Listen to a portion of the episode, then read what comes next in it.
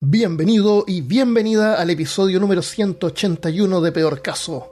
En este episodio, los monstruos de la Biblia. Hablándote desde los lugares más encuadernados de Alabama, soy Armando Loyola, tu anfitrión del único podcast que entretiene, educa y perturba al mismo tiempo. Esta semana me encuentro solo. Eh, les voy a explicar al final por qué. Por un error, por un error técnico. Nada más, lamentablemente. Em, antes de continuar, igual les quiero dar la bienvenida a nuevos Patreons. Tenemos dos, archivistas de tomos prohibidos, John Castro, bienvenido, y investigadora del oculto Alejandra Zamorano Rebeco. Bienvenida también. Y con ellos sumamos 51 Patreon. Eso no significa que cada vez que cuento que tenemos nuevos Patreon vamos sumando cada vez más porque eh, se van saliendo también por el mismo tiempo. Siempre hay como una rotación. Así es que si tú quieres colaborar para que esto siga pudiendo ser posible, puedes unirte en patreon.com slash peor caso. Muchas gracias. Y si no tienes dinero pero quieres apoyar, también puedes compartir el podcast. Eso es súper importante. agradece todo lo que puedan hacer. Eh, antes de continuar con este tema, quiero sacar de. Quiero hablar del unicornio en el cuarto.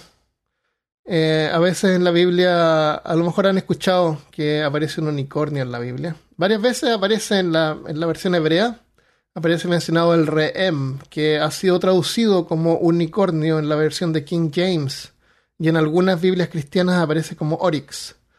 Eh, les cuento esto porque, como les digo, a lo mejor lo han escuchado, que aparecen unicornios, pero en realidad no se refiere a los animales de leyenda, sino que simplemente a un toro salvaje, que puede ser un búfalo o un rinoceronte dependiendo del pasaje del, texto. Eso no significa que los textos bíblicos no estén cargados de criaturas legendarias que vamos a ver a continuación. Uno de los más antiguos son los Nephilim, supuestamente la descendencia de las mujeres humanas con los gigantes masculinos. La estatura de los gigantes en la Biblia también varía, aunque por lo, por lo general parece que se tratan de humanos un poco más altos. Según Enoch, medían 137 metros. Mientras que Goliath pudo haber tenido unos 3 metros y medio, más o menos. O a lo mejor 3 metros, dependiendo de la interpretación. 6 codos y un palmo. Estas criaturas se discuten en el libro de Génesis, estamos hablando de los Nephilim, junto con muchos escritos no canónicos. El problema con los Nephilim es que solo se mencionan brevemente en las escrituras oficiales. Solo es en el material no no canónico que se pueden encontrar descripciones más detalladas de estos gigantes. Por eso las interpretaciones varían, como todo. En algunas partes aparece que los Nephilim descienden del tercer hijo de Set, que era el tercer hijo de Adán y ancestro de Noé. Y en otras que son descendientes del primer hijo de Caín, que es el primer hijo de Adán. Eh, uno de los dos, porque el otro hijo de Adán era Abel y lamentablemente no tiene descendencia porque cuando era chico se cayó y se pegó y se murió, según contó Caín. La teoría más interesante es que los Nephilim nacieron de ángeles y de las hijas de Adán y Eva. En el Génesis 6.4 dice que cuando el hombre comenzó a multiplicarse en la tierra y les nacieron hijas, los hijos del cielo tomaron a muchas de ellas como sus propias esposas. Entonces nacieron los Nephilim y se convirtieron en héroes de antaño y hombres de renombre. En la nueva versión internacional no aparece la palabra Nephilim, pero la traducción directa del hebreo sí aparece. Los Nephilim estaban en la tierra en aquellos días y también después de eso, cuando los hijos de Dios se unieron a las hijas de los hombres, y les engendraron hijos. Ellos eran los valientes de la antigüedad, los hombres de renombre. En la nueva versión internacional les llamaban gigantes. Al unirse los hijos de Dios con las hijas de los seres humanos y, y tener hijos con ellas, nacieron gigantes que fueron los famosos héroes de antaño. A partir de entonces hubo gigantes en la tierra.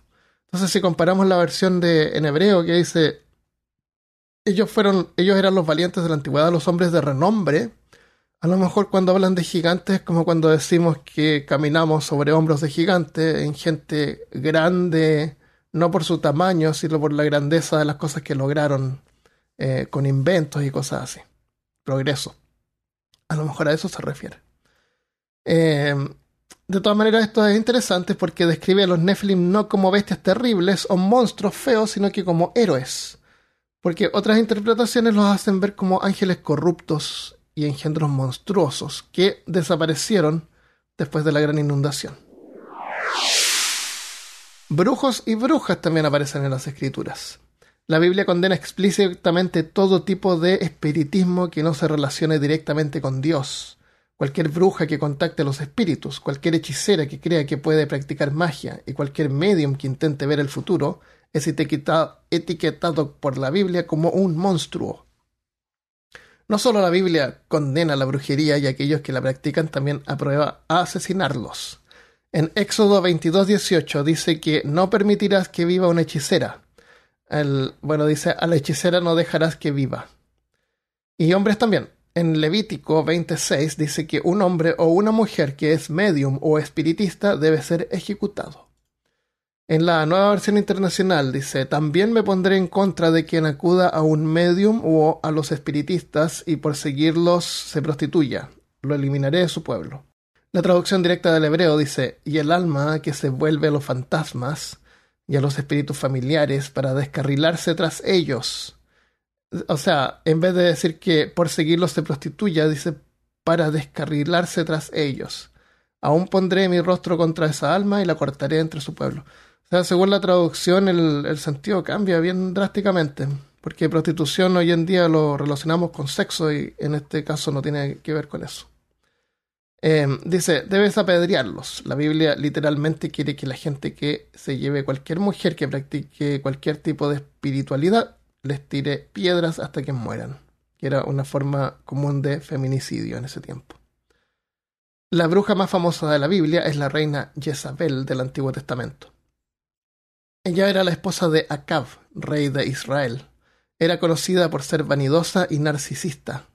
Solo quería las mejores cosas en la vida y convenció a su esposo a alejarse del único Dios verdadero, o sea, Jehová, y adorar a los antiguos dioses de Mesopotamia, Baal y Achera. Baal, que significa amo o señor en cananeo semítico, es una antigua divinidad de varios pueblos del Asia Menor y su área de influencia, babilonios, caldeos, cartagineses, fenicios, que era el origen de la reina Jezabel, filisteos y sidonios era el dios de la lluvia y el trueno y la fertilidad. Aserá o Astoret, en plural Astarot, era una diosa de la fertilidad y del amor sexual. Fue la deidad principal de los cananeos. Según los autores del Torá, que hicieron una genealogía para los pueblos, los cananeos eran descendientes de Canaán, el nieto de Noé, que era el fabricante de barcos. Jezebel también era una hechicera que practicaba la magia. Así que para castigarla, Dios se aseguró de que la arrojaran por una ventana, la pisoteara un caballo y luego la comieran los perros callejeros. En Dos Reyes 9:30 dice, cuando Jezabel se enteró de que Jehú estaba regresando a Jezreel, se sombrió los ojos, se arregló el cabello y se asomó a la ventana. Al entrar Jehú por la puerta de la ciudad, desde una ventana le gritó, ¿Cómo estás Jehú, Simri, asesino de tu señor? Esto era haciendo referencia a un golpe de estado por Simri que había matado al rey Ela, el cuarto rey de Israel, y a todos los demás aspirantes al trono.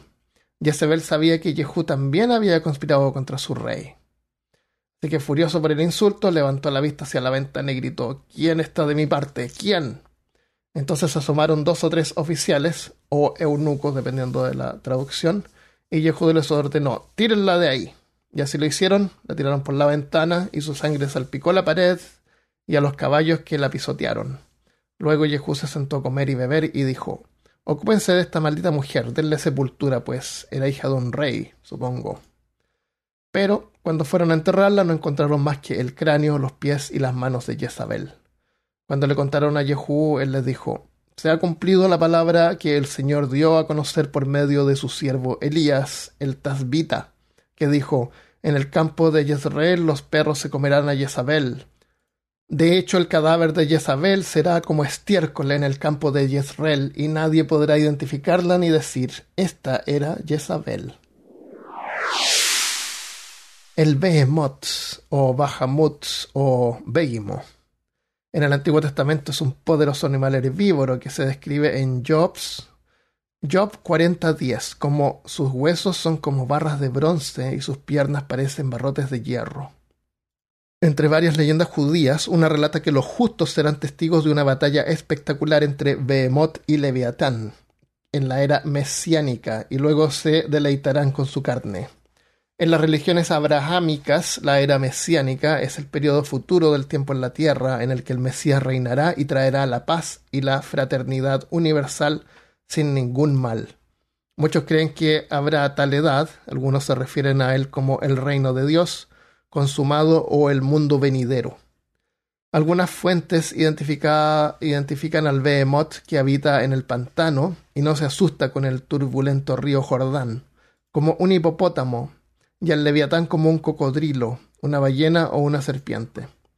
Job describe al Behemoth como una gran y terrible bestia del tamaño insondable y fuerza sin igual.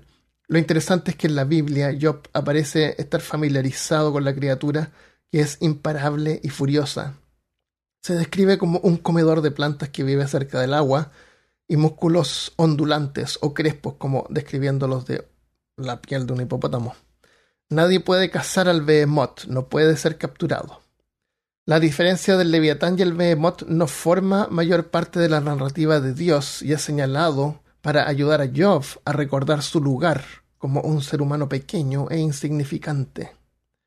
Aunque historiadores creen que se trata de un hipopótamo o un rinoceronte, creacionistas cristianos creen que los humanos antes vivían juntos con dinosaurios, como en los picapiedras, y creen que el behemoth representa a la Tierra y se trata de un dinosaurio, particularmente un diplodocus o un apatosaurio, o sea, esos con cuello bien largo.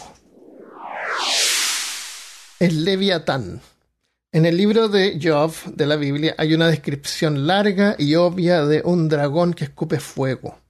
Job está hablando de una bestia horrible llamada Leviatán. Dice que cuando estornuda emite destellos. Sus ojos son tan rojos como el rayo del amanecer que salta de su boca. Llamas de fuego destellan de su lengua y chorros de humo salen de sus fosas nasales como el vapor de una olla. Su aliento es como carbones encendidos y las llamas brotan de su boca. Se cree que se describe al leviatán como un dragón. Incluso se describe que tiene una fuerza tremenda y causa terror en los corazones de las personas, y tiene una carne tan firme y dura que no puede ser penetrada. O sea, como escamas de un dragón. El leviatán es una encarnación del caos y tiene hambre de las almas de los condenados. Algunos historiadores creen que el dragón bíblico podría estar inspirado en el monstruo cananeo y hebreo llamado Tanin, que también se parecía mucho a un dragón y serpiente marina. Pero es más antiguo que el Leviatán.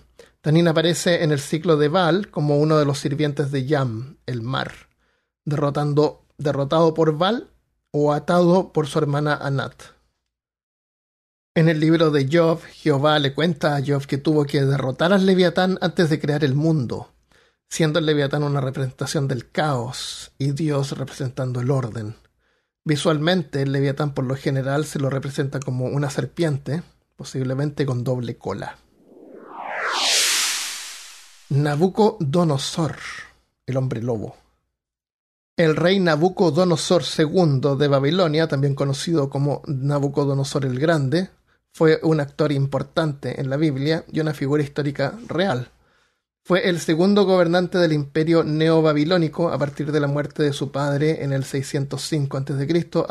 hasta su propia muerte en el 562 a.C.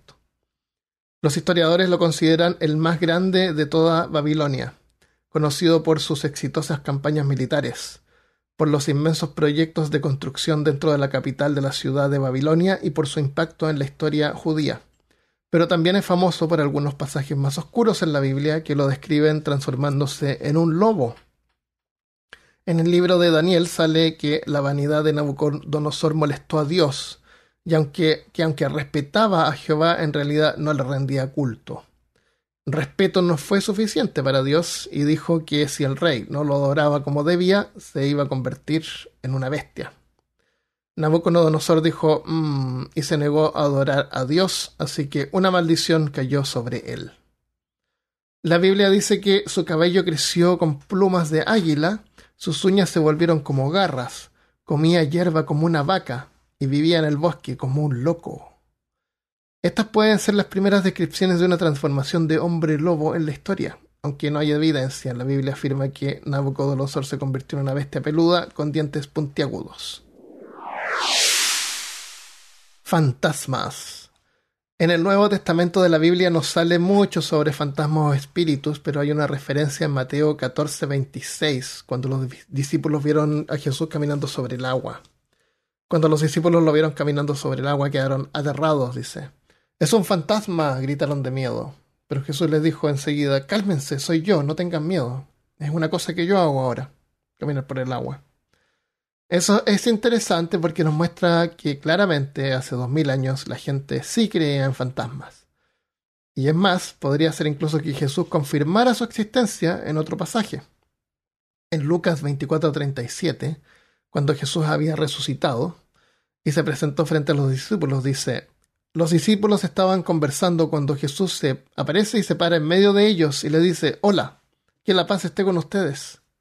Pero ellos, aterrorizados y asustados, pensaron que veían un espíritu.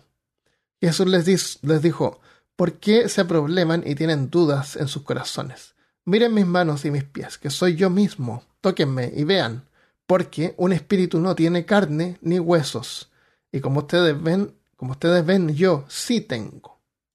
O sea, él les aclara que no es un fantasma mientras le describe un fantasma, o sea, aceptando la existencia de ellos, lo cual es curioso porque supuestamente se, van o al cielo o al infierno, pero no se quedan en la tierra. En el Antiguo Testamento podemos encontrarnos la historia del rey Saúl. El rey estaba teniendo serios problemas con los filisteos, así que se disfrazó y ocultó y fue a hablar con un espiritista. Esto está en 1 eh, Samuel 28:8. Saúl se disfrazó poniéndose otras ropas y fue con dos hombres. Llegaron de noche a ver a la mujer, y él dijo, Te ruego que evoques por mí un espíritu, y que hagas subir al que yo te diga. Pero la mujer le dijo, Usted sabe que Saúl, lo que Saúl ha hecho, como ha echado de la tierra a los que, a los que son adivinos y espiritistas. ¿Por qué, pues, pone trampa en mi vida para hacerme morir? O sea, Saúl mismo había eh, conspirado contra los mediums. Saúl, que estaba disfrazado de no Saúl, le juró que por el Señor Vive el Señor que ningún castigo vendrá sobre ti por esto. Entonces la mujer dijo, ¿a quién debo hacerle subir? Y él respondió, tráeme a Samuel. Cuando la mujer vio a Samuel, clamó a gran voz, y la mujer le dijo a Saúl, ¿por qué me has engañado? Usted, ¿por qué me ha engañado? Usted es Saúl. No temas. ¿Pero qué ves? le dijo el rey. Y la mujer respondió a Saúl, veo a un ser divino subiendo de la tierra. ¿Qué aspecto tiene? dijo él. Y ella dijo, un anciano sube y está envuelto en un manto. Y Saúl supo que era Samuel, e inclinando su rostro a la tierra, se postró ante él. Entonces Samuel le dijo a Saúl, ¿por qué me has perturbado haciéndome subir? Y Saúl respondió, estoy en gran angustia, pues los filisteos hacen guerra contra mí. Y ahí continúa conversando con el fantasma para que le dé consejos sobre cómo resolver el conflicto que tenía. Esto nos aclara que según la Biblia sí existen los espíritus y los fantasmas, aunque es confuso eso de subir y que Samuel se sentía perturbado. Es como que los fantasmas o los espíritus se queden enterrados con el muerto, pero el alma parece que se va al cielo. No, no entiendo bien esa parte. Eh, en el libro Pedro Páramo aparece una descripción de esto eh, implícita en el sentido en que ahí están los muertos, el alma es como que se va al cielo. Pero el muerto es lo que queda y el muerto se puede, puede hacer cosas, de repente se puede aparecer y esos son como espíritus, pero los espíritus como de los muertos. Y el alma de la persona es la que se asciende o, o se va al infierno, supongo. Curioso eso. Langostas. Uno de los monstruos más repugnantes de la Biblia es la langosta, o más bien una plaga de langostas. Pero estos no son insectos ordinarios. En el libro del Apocalipsis, después de que el quinto ángel toca su trompeta y una estrella cae del cielo a la tierra, el abismo se abre y una calamidad como ninguna otra cae con sobre la humanidad. Sale humo del abismo como de un gigantesco horno. El sol y el cielo se oscurecen y un enjambre de aterradoras langostas desciende sobre la tierra. Estas langostas son horribles se las describe como escorpiones y como caballos preparados para la batalla.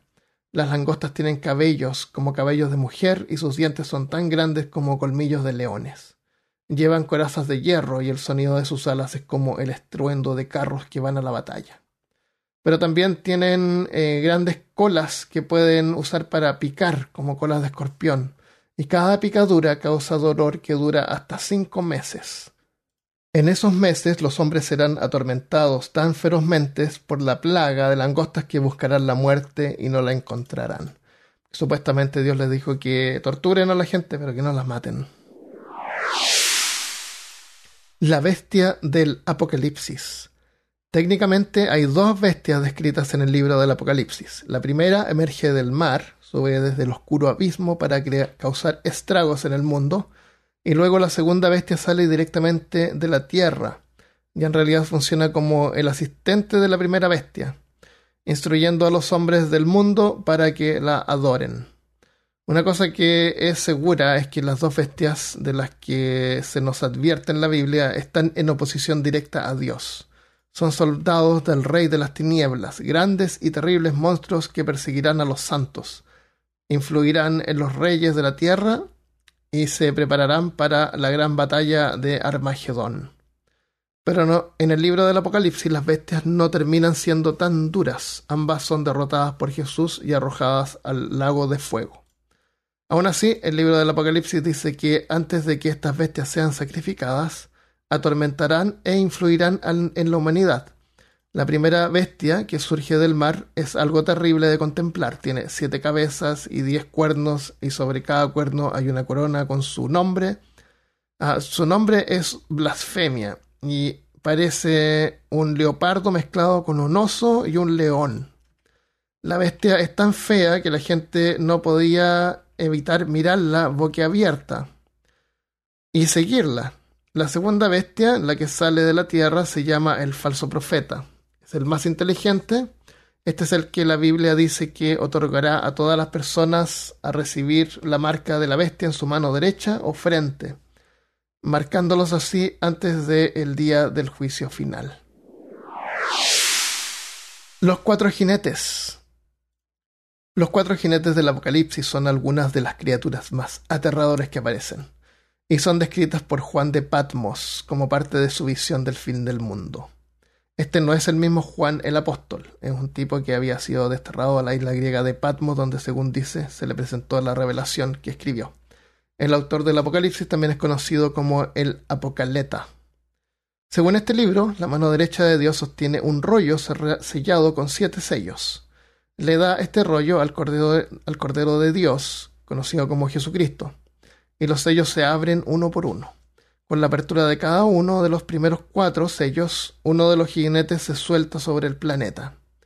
El primer jinete llega montado en un caballo blanco y se interpreta como una de estas tres cosas. Puede ser eh, Jesucristo, el anticristo, o la pestilencia, o el jinete blanco. Parece que nadie se puede poner de acuerdo.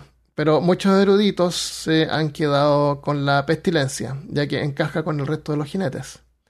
Así el primer jinete trae gran enfermedad y dolencia al mundo, y luego el segundo jinete viene en su caballo rojo, con su gran espada, y sumerge al mundo en conflicto y lucha con las naciones en guerra, o sea, en la guerra. El tercer jinete en su caballo negro viene a liberar al hombre. Ahora no hay comida y finalmente todos se mueren de hambre o sea, simboliza la hambruna. El cuarto jinete en su corcel pálido llega como la muerte. Viene a matar a una cuarta parte de los humanos que aún no están muertos, y los acompaña el dios griego Hades. Hades sigue a la muerte en su caballo pálido, su boca ancha, y tragando las almas de todos aquellos tomados por la muerte. Encuentro que es interesante que se acepta la existencia de Hades en Apocalipsis 20, 13 al 14. Pero también en la Biblia no se niega la existencia de otros dioses como babilónicos o griegos. Aunque Jehová dice que Él es el único verdadero, los demás son falsos. Isaías 44. El término Hades en este caso también podría ser solamente una representación del reino de la muerte.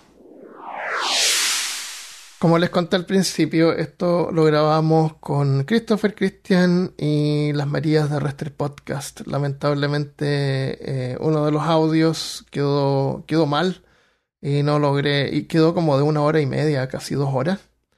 Entonces no, no pude poder corregirlo porque estaba como por todas partes, no, era así como cosa de correrlo un poco y se arreglaba. Eh, de todas maneras, la versión original la alcancé a publicar eh, hasta que Cristian me dijo que estaba mal, que lo revisara de nuevo. Y ahí lo escuché y en realidad que estaba, estaba mal, así que lo quité.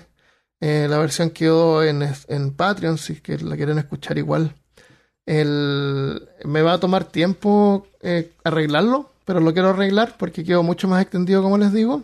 Y tiene más contenido, porque ellos también aportaron algunas cosas. Entonces, pero quería dejarles algo esta semana, así que decidí grabar esta parte yo solo por ahora para seguir adelante con el episodio para el siguiente lunes y porque no voy a tener mucho tiempo esta semana por trabajo. Cuando pueda voy a corregir igual el, el episodio con las Marías que quedó muy entretenido.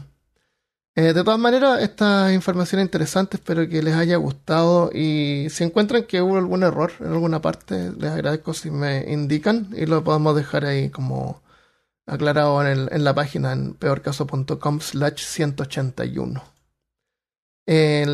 antes de irme, les quiero contar algunas de las respuestas que dejamos en el episodio anterior, que era ¿qué es lo más que has comido? En Spotify se puede, podemos dejar respuestas y las pueden contestar. Y estas son algunas interesantes. Eh, Mario Aguirre dice: dos pizzas familiares con una porción grande de papas, más otras, más otra de alitas, acompañada por una bebida de 750 cc. Tobal dice: En el 2016 comí tanta pizza que apenas podía caminar de regreso a casa. En Santiago, Chile, en un local que llamaban Los Insaciables, pagabas por la birra y la pizza tenedor libre. Comí más de 20 trozos. Todo interesante, varias personas comentaron pizza. Y yo me acuerdo cuando chico, así como cuando tenía como, no sé, pues 16, me podía comer una familiar completa. Pero por lo que veo parece que no era la gran cosa y varios pueden comerse varias pizzas grandes solos. Eh, en Deroca dice, en un periodo oscuro de mi vida me levanté a las 3 a.m. y me hice cuatro panes gigantes y después de engullirlos en menos de 5 minutos y quedar con hambre me di cuenta que tenía un problema de ansiedad. Bienvenido al Club de Locas. José Faría dice, vivía en Suecia por algún tiempo, en la ciudad de Kristianstad. Había un buffet que frecuentaba. Un día tenían un tarro de tocino, literal, un tarro. No me enorgullezco, pero tampoco me arrepiento. eh, Javier Lastra dice, cinco completos al hilo. Javi dice, papas fritas, no me arrepiento de nada. Eso me gusta, ser sincero con uno mismo, de repente uno tiene que hacerlo. Eh, Ana Herrera dice saludos. Una vez cuando fui a México me atasqué con todo lo que era comida mexicana. Esa noche vomité todo. Fabri, y finalmente Fabri dice, cuando era chico, 5 u 8, comía arena. Solo recuerdo que no sabía tan mal. Parece que hablamos sobre eso en algún episodio sobre manías o algo así. Eh, bueno, como vemos, parece que Fabri ya no está comiendo arena, que bueno, porque falta arena en el mundo, porque los chinos están haciendo mucho concreto con ella, parece. Así que no coman arena. Eh, también antes de irme les quiero recordar dos cosas, dos cosas, a ver, una antes que me olvide. Estamos haciendo una encuesta para poder enfocarnos en los temas que más les gusten, así que pueden contestar la encuesta, la encuesta yendo a encuesta.peorcaso.com encuesta.peorcaso.com ahí llegan a la encuesta, la pueden responder, se agradece. Y también estamos todavía en el concurso para ganarse una polera y un sticker. Tienen que enviar un diseño para hacer un nuevo sticker. Eh, pueden enviar un diseño, no, tiene que ser perfecto, la, idea es lo que cuenta más que nada. Eh, Felipe se va a encargar de arreglarlo si es necesario. Pueden enviarlo a peorcaso.gmail.com. Eso es. Eh, lo otro es que les recuerdo si quieren colaborar con este podcast, se lo agradezco mucho, pueden ir a patreon.com slash peor caso. Si prefieren también se pueden hacer miembros en YouTube, pero eh, Patreon funciona mejor porque tiene como más opciones para poder compartir cosas. YouTube está como todavía muy nuevo en ese sentido, porque alguien me preguntó qué es lo que era mejor.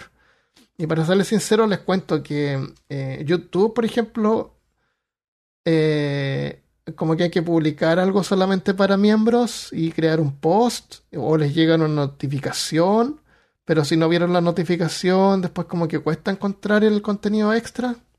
Cambio en Patreon como que es más fácil poder verlo porque se puede como etiquetar y además se ve ahí visualmente cuál es contenido exclusivo y cuál no. Y hablando de contenido exclusivo, así, que en resumen, si es que quieren colaborar y les da lo mismo, eh, prefieran Patreon. Además que en Patreon también pueden dejar su dirección y les puedo mandar stickers. Por eso es que no puedo regalar stickers en YouTube porque no se puede dejar la dirección. Ah, y lo otro que es lo más importante, no se puede uno comunicar con los, con los miembros. No hay comunicación directa, no hay chat. En cambio, en Patreon sí hay. Y muchas veces conversamos con, con los Patreon.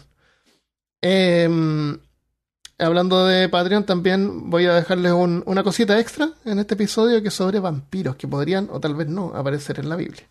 Así que atentos si quieren eh, escuchar este contenido extra en patreon.com slash peor caso. Es todo lo que tenemos por ahora. Nos vemos la próxima semana. Que tengan una buena semana y no coman tanto. Y no hay preguntas esta semana. Adiós.